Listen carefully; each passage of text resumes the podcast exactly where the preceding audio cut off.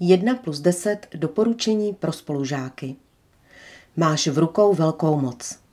Svému spolužákovi můžeš hodně pomoci, ale také mu hodně uškodit.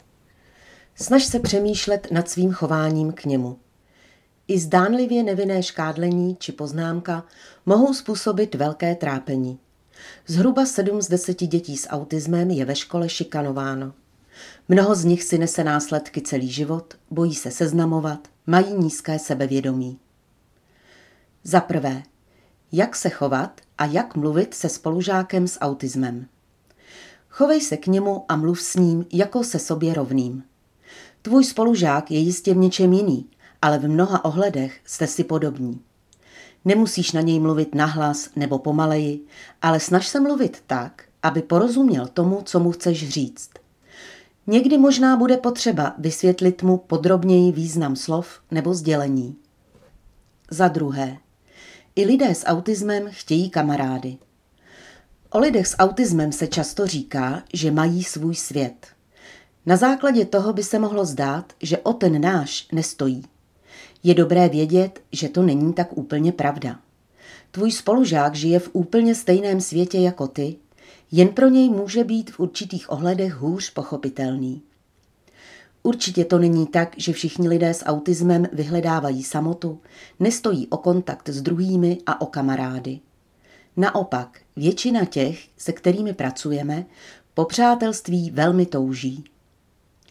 Za třetí, snaž se ho neignorovat. Nemusíte být nejlepší kamarádi, ale může mu hodně pomoct, když ho každý den ráno pozdravíš a při odchodu ze školy se s ním rozloučíš, když se ho občas zeptáš, co dělal předchozí odpoledne či kam se chystá na víkend. Za čtvrté, nepřeháněj to s pomocí. Je hezké, když chceš spolužákovi s autismem pomoct, ale pozor na to, abys to nepřeháněl a on se necítil neschopný. Nevysvětluj mu bez vyžádání to, co je naprosto zřejmé, dej mu dostatek prostoru, aby situaci zvládl sám. Pomoc mu nabídni, když máš pocit, že ji skutečně potřebuje. Můžeš se ho zkusit o přestávce v soukromí zeptat, v jakých situacích tvou pomoc ocení a kdy ne. Za páté. Dej pozor na to, abys mluvil srozumitelně. Pokud používáš dvojsmyslné narážky, ironii, přirovnání, nemusí tě tvůj spolužák s autismem pochopit. Pokud se to stane, můžeš mu v soukromí, o přestávce nebo po škole vysvětlit jejich význam. Za šesté. Oční kontakt. Pro některé lidi s autismem je oční kontakt těžký. Tvůj spolužák se mu může vyhýbat, dívat se při rozhovoru s tebou stranou nebo na tebe naopak nepřiměřeně zírat, což ti může vadit. Nedělá to schválně, nechce tě naštvat. Když se ti spolužák s autismem nedívá při rozhovoru do očí, neznamená to, že by ho nezajímalo, co říkáš, nebo byl nevychovaný, ale jen to, že se nedokáže soustředit nebo neví, jak této dovednosti dosáhnout. Neupozorňuj ho na to a nechtěj po něm, aby se na tebe díval správně. Za sedmé. Možná mu vadí to, co tobě ne. Mnozí lidé s autismem jsou citliví na hluk, pachy nebo doteky.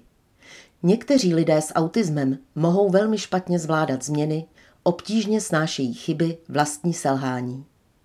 Když jsou nervózní, mohou se chovat zvláštně, třeba se pokyvovat, hrát si s rukama, točit s předměty a podobně. Je to jejich způsob, jak se vyrovnat se stresem. Respektuj to a zbytečně spolužáka neprovokuj. Když je k tomu vhodná příležitost, můžeš se zeptat, co mu vadí. Za osmé. Nepřiměřené reakce.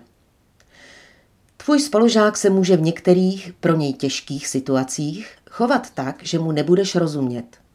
Může plakat před třídou kvůli tomu, že dostal jedna mínus, může se nahlas rozčilovat, protože vám odpadla písemka nebo nastala změna v rozvrhu a podobně. Snaž se ho neodsuzovat.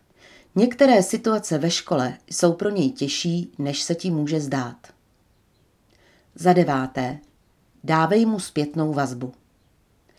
Svému spolužákovi s autismem můžeš pomoci tím, že mu dáš zpětnou vazbu, pokud se v nějaké situaci zachová nevhodně.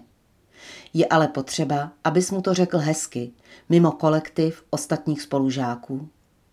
Snaž se ho neranit, nezesměšnit, jen ho posunout dál. Je třeba mu nevhodné chování vysvětlit a nabídnout správné řešení. Za desáté. Každý jsme jiný. A to platí i o lidech s autismem. Není možné sestavit návod na člověka. Každý je jedinečný.